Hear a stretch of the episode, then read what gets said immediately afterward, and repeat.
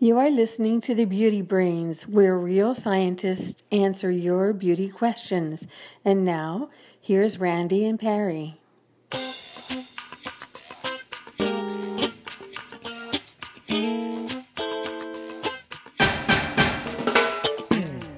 Hello, I'm Perry Romanowski, and with me, as always, my beauty blogging bro, Randy Schueller. Hey, Randy, welcome to show 140. Hi, Perry. Hi to our vast listening audience. Hey, I want to give a special quick thank you to Mary Ellen for recording the intro to the show today, uh, especially thanking her for putting my name before Perry's. and uh, if you guys out there in the audience want to hear your voice on the show, all you have to do is record our intro on your smartphone and just email it to us at thebeautybrains at gmail.com. Yeah, that's excellent. Well, speaking of excellent, we have a fabulously packed show today. In today's show, you're going to learn about whether blotting skin will reduce sunscreen effectiveness, hmm. if it's safe to use fabric softener on hair, whether there is a less irritating alternative to shaving cream, and all you need to know about I- ionic hair Aye, aye, aye. Plus, we're going to cover some of those beauty science stories that we found interesting over the last week. But first, let's revisit something that we talked about last show. Remember, uh, remember last show when a, one of our iTunes reviewers said that they loved us, they were gushing, but we sounded like two dads who sort of didn't Something like that. Yeah, I recall that. Yes. well, interestingly enough, I, I stumbled on this article uh, in the New Zealand Herald, which goes through a bunch of beauty terms and trends, and I thought it would be helpful and educational for both us and our audience to go through some of these. So uh, let's see which one of these things that you've, you've heard about or haven't heard about. Okay, so these are things that you think our audience would expect us to know, or this is new and startling information for them as well? uh, these are things that people, beauty bloggers, probably should know. Okay, about, so I'm in trouble So here- right now, I can tell you, but let's try it. No, no. Here, here's this. You should know most of these. Here's a argan oil. You've heard of argan Oh, oil. sure, yeah. Jason and the Argonauts, yes, I've heard of them. argan oil. Remember, we wrote about argan oil way back in the day did. with the goats on the trees Right. and things. Uh, okay, how about balayage? Balayage is uh, Right, she's the singer who did uh, Lemonade. I know. Okay, move on. Next one. No, it is. It's a freestyle highlighting of your hair. So you highlight your hair and just freestyle. Oh. Okay. All right. How about contouring? Uh, Kanye, he's the husband of the other one. Yeah, okay. no. no, contouring is using a powder to change your facial structure. Yeah, okay. All right. Have you heard of duct tape tits? what? What? What? Well, uh, Kim Kardashian uses duct tape to hold hold them down for her red carpet looks. Duct tape. She posted she posted a picture on Instagram. Okay. All right, have you ter- heard this term fleek? I, I haven't even heard Instagram. What do you mean? What is fleek? fleek. This is the term that means it looks great. What? So you know, it, it's not related to twerking. It's it's fleek. So so if something is on fleek, that means it just really looks. so it's like groovy. yeah, yeah, exactly. The '60s called. All right, how about instant shampoo slash conditioner? Yeah, well, like dry shampoo, instant shampoo. Right, Yeah, okay, exactly, Sure, the yeah, we've stuff. written about that. And you know, jojoba oil is a big deal. Especially around Christmas time. Ho ho hoba, sure. I can't believe it. I mean, we were using that in the early 90s. Yeah, oh yeah, that's old school. All right. How about kajal? K A J A L. I'm, I'm Oh, kajal. Yeah, it's the black pigment used in certain Indian eye makeup. Uh, yeah. Right. It's a it's a fancy way to say eyeliner. Um, just a few more. So lob. no, I don't. Lob is a quick way to say long bob. Apparently, it's a portmanteau. isn't that a suitcase? no. How about neathage? Neathage? It would be Yeah. revealing your neath, I guess. I don't know. Yeah, yeah, the underside of your breasts. Oh, neathage. I was just was being clever. All right. It's the opposite of Oh, cleavage. neathage. apparently. Okay. Wow. Hmm. Um, uh, just a couple more. Vajazzle. Oh, God. Yeah, I know. Y- Move you on. know about yes. that? I think we did a story of that. How about whale tail? Mm, don't know that one. This is when you see a thong rising out of somebody's jeans in the back. So- and finally, Yaz Queen. No, just, I just that's- enjoy hearing you say that. Yaz Queen. I don't know what that is. That's the sound that beauty YouTubers make when they find a product that they're really excited about. Come, what? So, So- hey Perry, here's a great new uh, razor you can use. How do you feel about it? yes, queen. We are so out of touch. Incidentally, if, if you in the audience think that we're out of touch, uh, feel free to send us some stories or set us straight. We, but you know what? We're in touch with science, and man, that doesn't go out of style. that never does. the beauty brains will always be fleek when it comes to science. yes, tail. Shall we move on to our news stories? Why don't you start us out? Okay, I'm going to pick up the pace a little bit and tell you about the uh, aerosol propellant inventor who suffered a horrible fate. You know, a few weeks ago we talked about uh, Donald Trump saying that hairspray is damaging the ozone layer. Well, we debunked that because hairsprays don't use CFCs any longer. But I did find an interesting article on the inventor of CFCs, which are used in hairsprays and deodorants, but also refrigerators. At, at least Sure. they were at one time. The inventor's name is Thomas Mosley. Not only did he invent these CFC gases, but he came up with the idea of putting lead in gasoline. And he was so convinced that it was safe that he uh, used to pour solutions of lead onto his hands and then breathe the vapor. Unfortunately, he then spent months dealing with the effects of lead poisoning, but not to give up. Uh, he later contracted polio and became paralyzed. Oh, But no, but he figured out how to invent a hoist to lift himself out of bed. However, he eventually became entangled in it and asphyxiated. oh my. So that's what, in case you were wondering what happened to the inventor of CFC gases, there, there you go. It's a horrible story. Wow. It's horrible. Well, these inventors faced with problems they never That is so anti-fleek.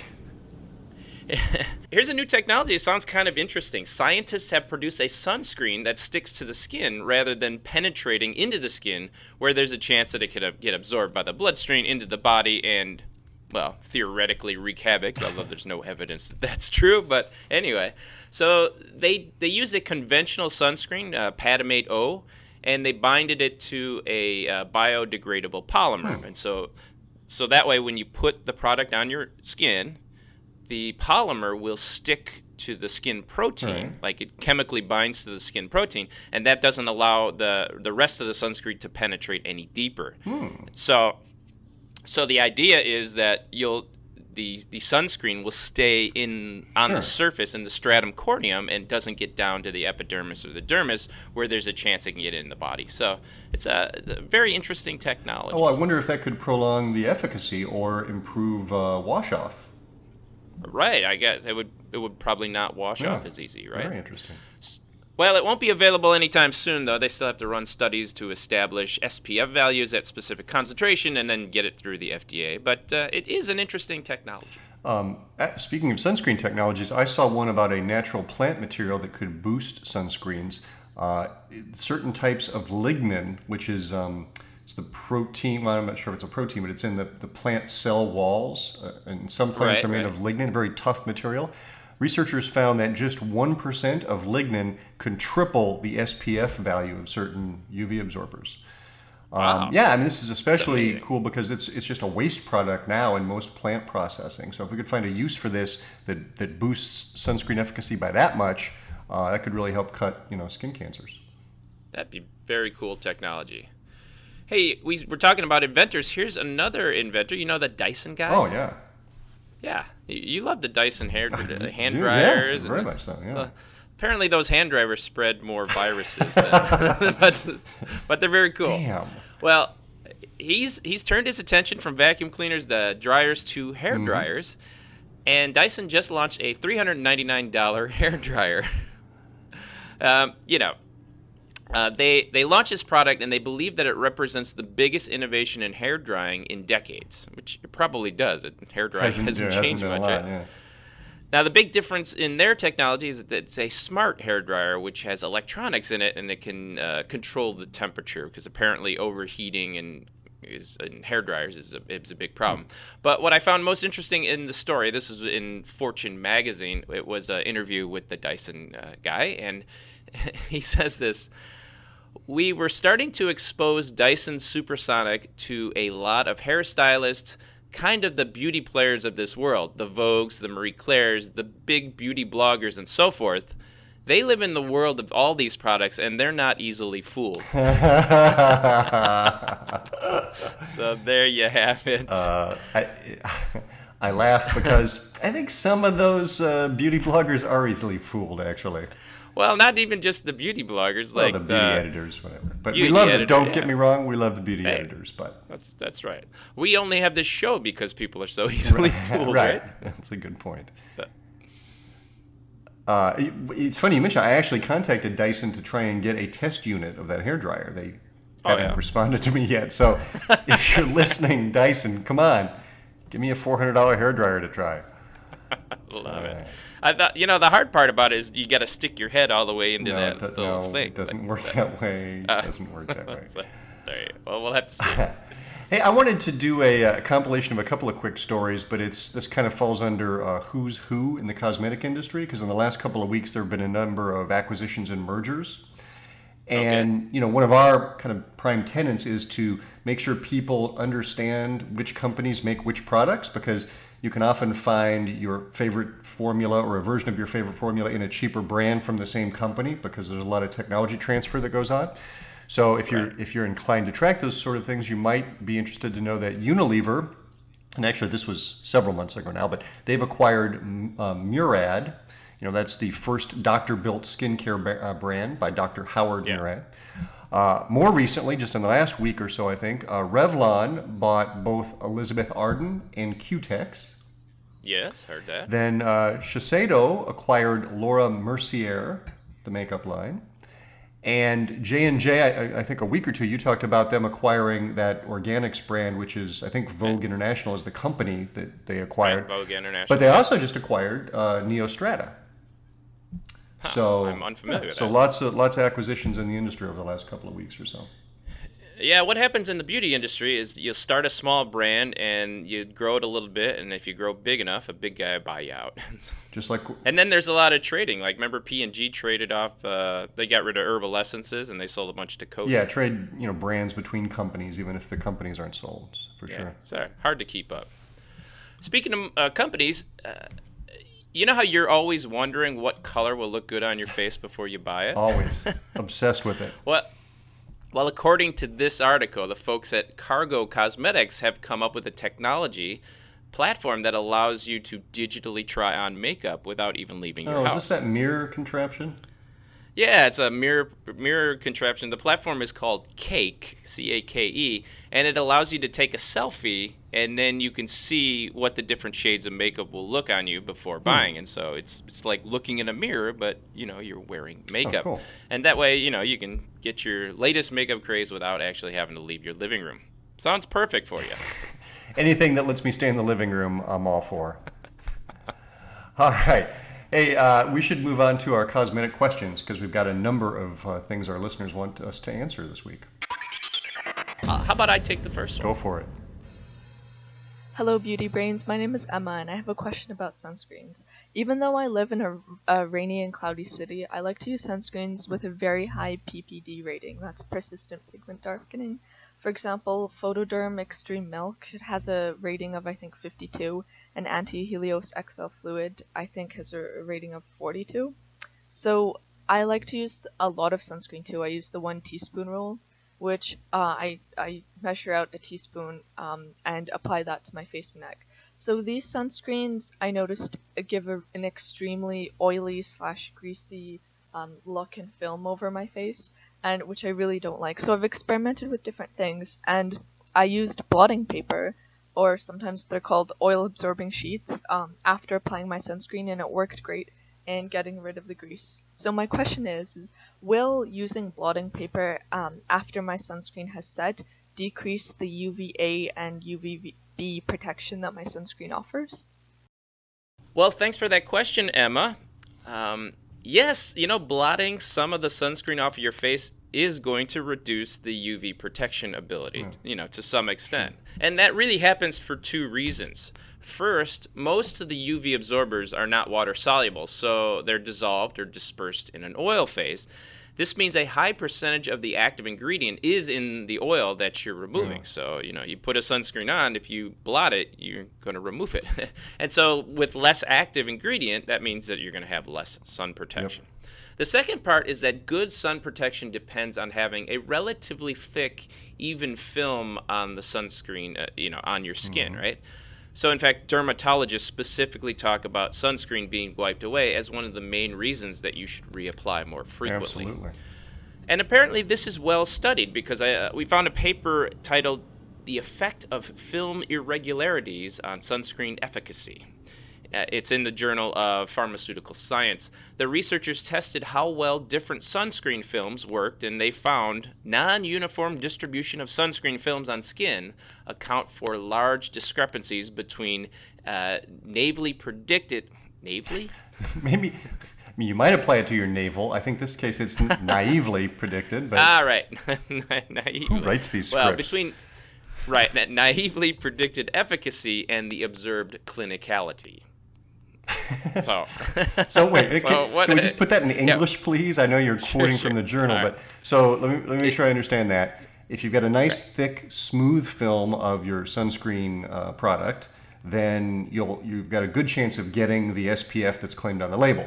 If that film right. is not uniform for some reason, for example, you blotted some of it away uh, with an oil absorbing sheet, it, then right, then it won't work as well, and you'll have a lower SPF. Okay. So so the bottom line is, thank you for explaining that. so, so the bottom line is that blotting off excess oil is one way to disrupt the film. So if you want good sun protection, then don't do that. Very good. You know, I'm thinking of starting a podcast where I just explain the things that you say in this podcast. I think people would listen to the hell out of that one. All right, I've got a question from Chloe, and she wants to know is it safe to use fabric softener on your hair? Oh, so I, I think this is another one of those, you know, do-it-yourself beauty hacks that we've been talking about lately. Uh, I, I, I'm not sure why you'd want to do this to save money. I guess. Like, what would be impetus be to even? Because somebody told you it works better, or I, I don't know. Uh, yeah, I don't know. It's like uh, it's like you know wipe on. It's not going to get your hair wet. well, not you know. You're thinking you're thinking of a fabric softener sheet. She's asking about right, liquid right. fabric softener, like like gotcha. Downy, right? Gotcha. That was not clear yeah, to me. Well, I, I dug deeply into the psyche of Chloe to understand the question. But anyway, uh, regardless of her rationale for wanting to do this, the, the way I see it, there are really three reasons why this is not a good idea. Reason number one, you need to beware of buildup. You know, fabric softeners have a stronger charge than many hair conditioners because they have to, you know, stick through the whole laundry cycle, stick to the fabric through the whole laundry cycle, and, and they're going to provide long-lasting softness if they do that. Now, that is a good thing when it comes to your clothes, which you know you wash rather infrequently. You want that softness to last for a while. But in the case of hair, uh, you know, a repeated, frequent use of fabric softener could result in just terrible buildup of these materials on your hair. Right. So yeah, I would think so. So that could be problematic. A second reason, you really want what's best for your hair. Um, I think that's you know really what this comes down to. Now the ingredients. Uh, are designed to stick to fabric in these softeners, and they can stick to hair after rinsing. So, that, I mean, theoretically, they could work. But that's kind of where the similarity ends. You know, a good conditioner will contain, for example, some kind of agent to enhance shine, you know, maybe a silicone. Right. Uh, you know, you're not going to find the same types of silicones in fabric softeners as you are. Uh, you may find some, but you're not going to find the ones that are really substantive to hair. Um, you know, shine isn't typically a desirable uh, quantity in clothing, so it's just a, the right, formula right. is just meant to do different things. Exactly. Um, so the types of the, the quats, the quaternary ammonium compounds used in hair conditioners, those are fine-tuned to deliver the best aesthetic experience possible. Uh, the types that are used in fabric softening, you know, they might leave your hair feeling heavy or limp, or even with a notable waxy coating. You know, people complain about Pantene leaving wax buildup on your hair. You know, try right. using a fabric softener.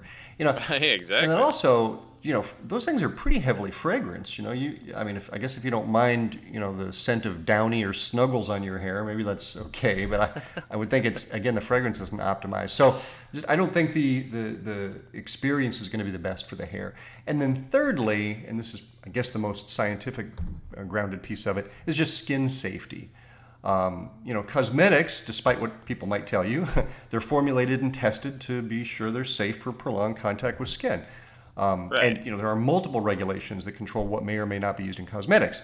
guess what? The laws that govern fabric softeners are much different than the ones that control cosmetics. Now, that's not to say fabric softeners are necessarily dangerous, but they're not intended uh, for direct, prolonged contact with skin.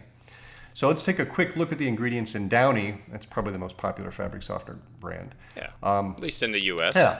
Uh, the main ingredient, which provides the fabric softening, is diethyl ester dimethyl ammonium chloride, or DEDMAC, as we call it for short. I actually found some studies that show that is not a sensitizer on skin, so that's good news. Yeah, uh, but good. the formula also contains formic acid, and that is a skin sensitizer and can produce allergic reactions. That is not used in cosmetics. Right. The preservative in Downy is benzisothiazolinone, which is a cousin of. Wait, l- let me try it. Benzisothiazolinone. I, I can't do it either. and I became a chemist just because I like to say long words. Uh, that's a cousin of methyl isothiazolinone, and that is known to cause allergic reactions in people. In fact, one research paper on this preservative says that the population is allergic to this somewhere between 2 and 23 percent. And this one, one out of every four right, people to, wow. to the to, to the benz uh, uh, version of the preservative that's used Yeah. in the fabric softener. That that ingredient's not used in cosmetics either. Right. Uh, and then the colorant is called a liquid tint dye. It's actually a color molecule attached to a couple of polymers. Uh, it's not approved for use in cosmetics either, but it's needed here to prevent the white towels from being stained, or it, or any fabric from being stained, for that matter. So a typical, you know, water-soluble blue dye would tend to stain your clothes. So they developed this specific version of the dye for use in fabric softeners, but it was not, uh, you know, approved for use in cosmetics. Ah, interesting. And then finally, a quick word about the pH. The pH of Downy is about four, which is typical for a cationic conditioning product like this. You know, it has to be slightly acidic because then the um, the conditioner has a positive charge, which means it'll stick to the damaged areas of either hair or fabric that have a negative charge. So that's a good thing. So anyway, Yeah. the bottom line is, you know, why would you risk, you know, messing up your hair and damaging your skin with a product that's not designed and tested for personal care use? It's just, Yeah. it's just not And- a good idea. and it's not even really less expensive. Right. I, I don't think it's a cost issue. So. Interesting. So, interesting idea, but not one we recommend.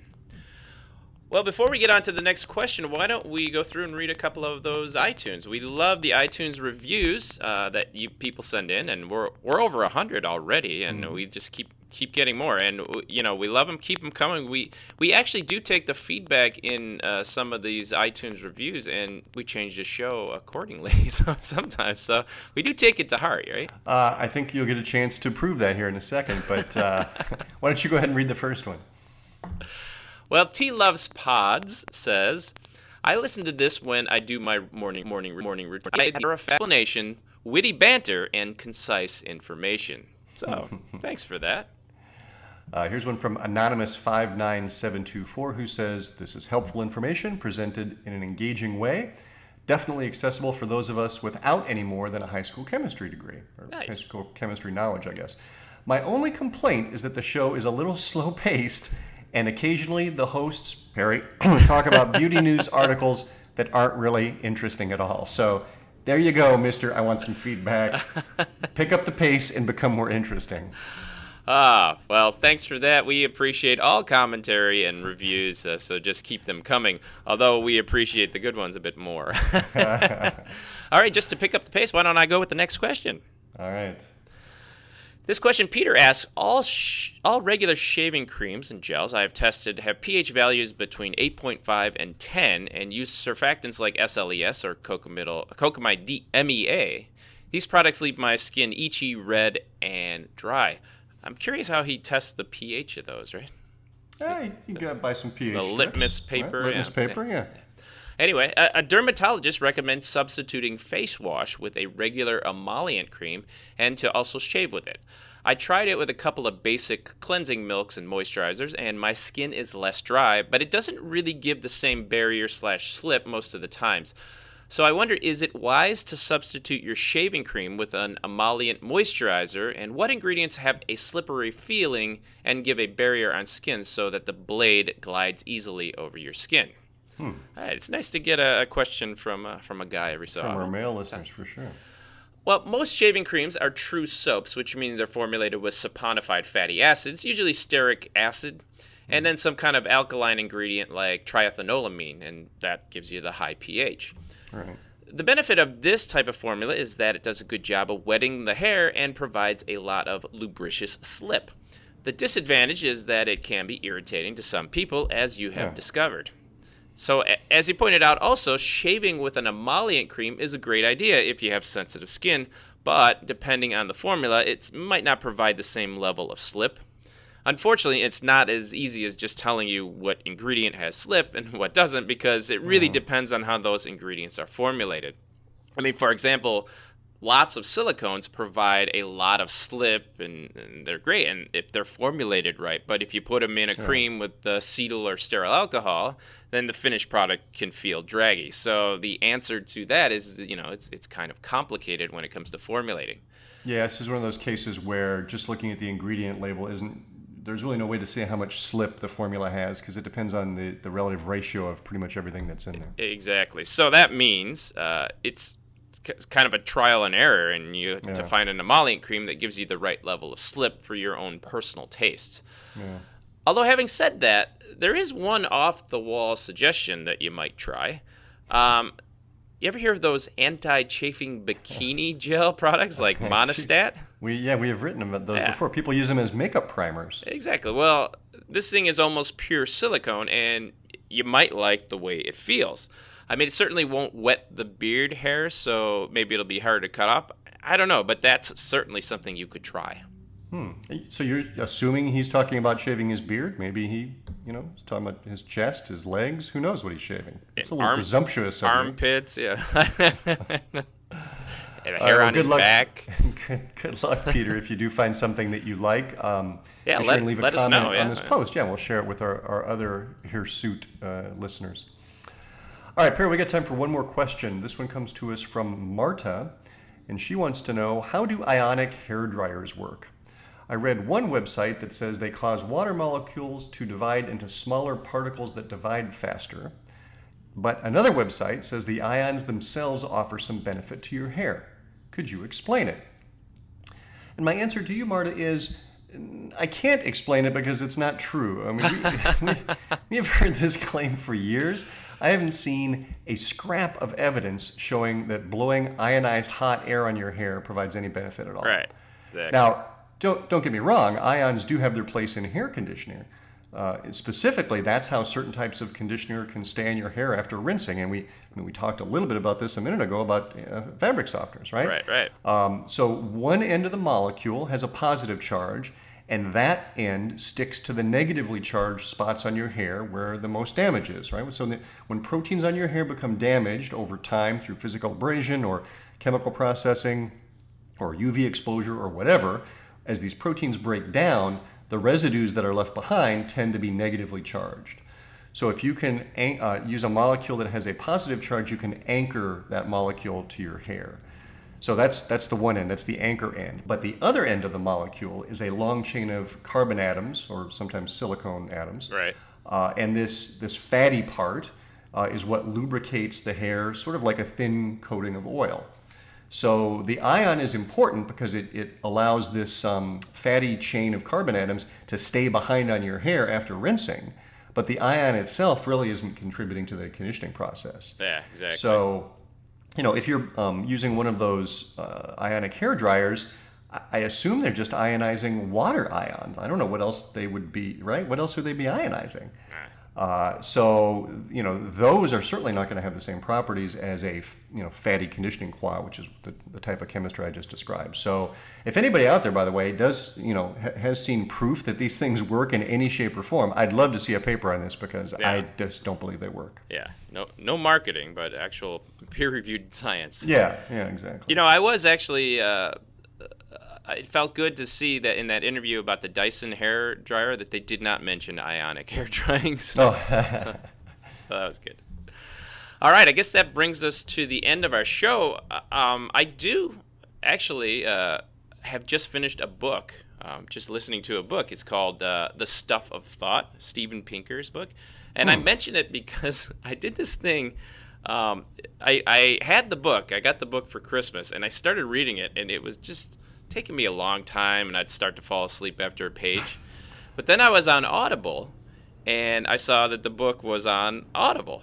Mm-hmm. So I just got the book on audible.com the the audio version of it, and so I listened to the book, and I was able to listen to the book, and I was it was thrilling, and I, and it was great, and I didn't fall asleep one time. wow, you know, you really should write quotes for the jacket, uh, you know, the jacket notes on the book, right? so fascinating, I didn't fall asleep one time. Well, I mean, this is a very heady book about the origin of language and the way that your brain is designed to adequately con- uh, communicate different ideas. It's mm-hmm. like they go through stuff like even there's a whole chapter on swear words about why some bodily functions are considered vulgar while the same bodily function said a different way is is not. For example, making love and f- are the same thing. Oh, right? Sorry. Okay. Uh, or going to the bathroom and you know the, why is one vulgar and the other one's not so sure. anyway it's the the book is fascinating and you can get it at audible.com and you can actually help out the beauty brains if you go to audibletrial.com slash beautybrains and you can sign up and you get your free first book for free. It can be steven pinker's this the stuff of thought or our own book uh, the beauty aisle insider. So and it helps out the uh, the beauty brains here. And if you're having trouble sleeping you get the hardback version and it'll knock exactly. you right out. All right. Hey perry before we sign off i do want to do one other shout out uh, and that's for our Beauty Brains intern who's been helping us do some research on a, a, a future project that we're working yeah, on. How come the intern never comes to this side of the Beauty Brains offices? Uh, that's what the uh, lawyers told me to, to avoid. So. I don't know, not my idea. But uh, so Paige, Paige DeGarmo, is our intern on this project. And I wanted to give her a shout out, first of all, to thank her for all her hard work, but secondly, to let our listening audience know about her website. Paige is a chemist and she runs the blog cosmeticcomposition.com. I'll put a, a, link in the show notes. And she does something that I don't think we necessarily do enough of, which is she will go through and do blog posts about specific ingredients, oh.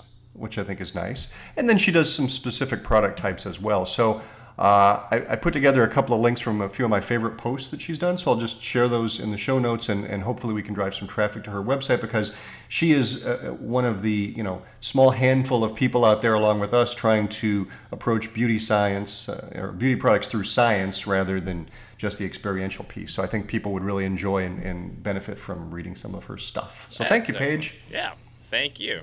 And thank you for listening. And in, next time we'll have another fully packed show, right? And then uh, I guess oh, uh, I see Randy is chomping at the bit to get the sign-off lines. Okay. Well, ne- next time we have to be more fast-paced and interesting, according to the feedback we received this week, which we will try and do. So thank you guys. Until next week, remember, be brainy about your beauty. Hey, Mom, what a towel! You got it so fluffy. Well. But let's give credit where it's due. Downy. Downy fabric softener, new from Procter & Gamble.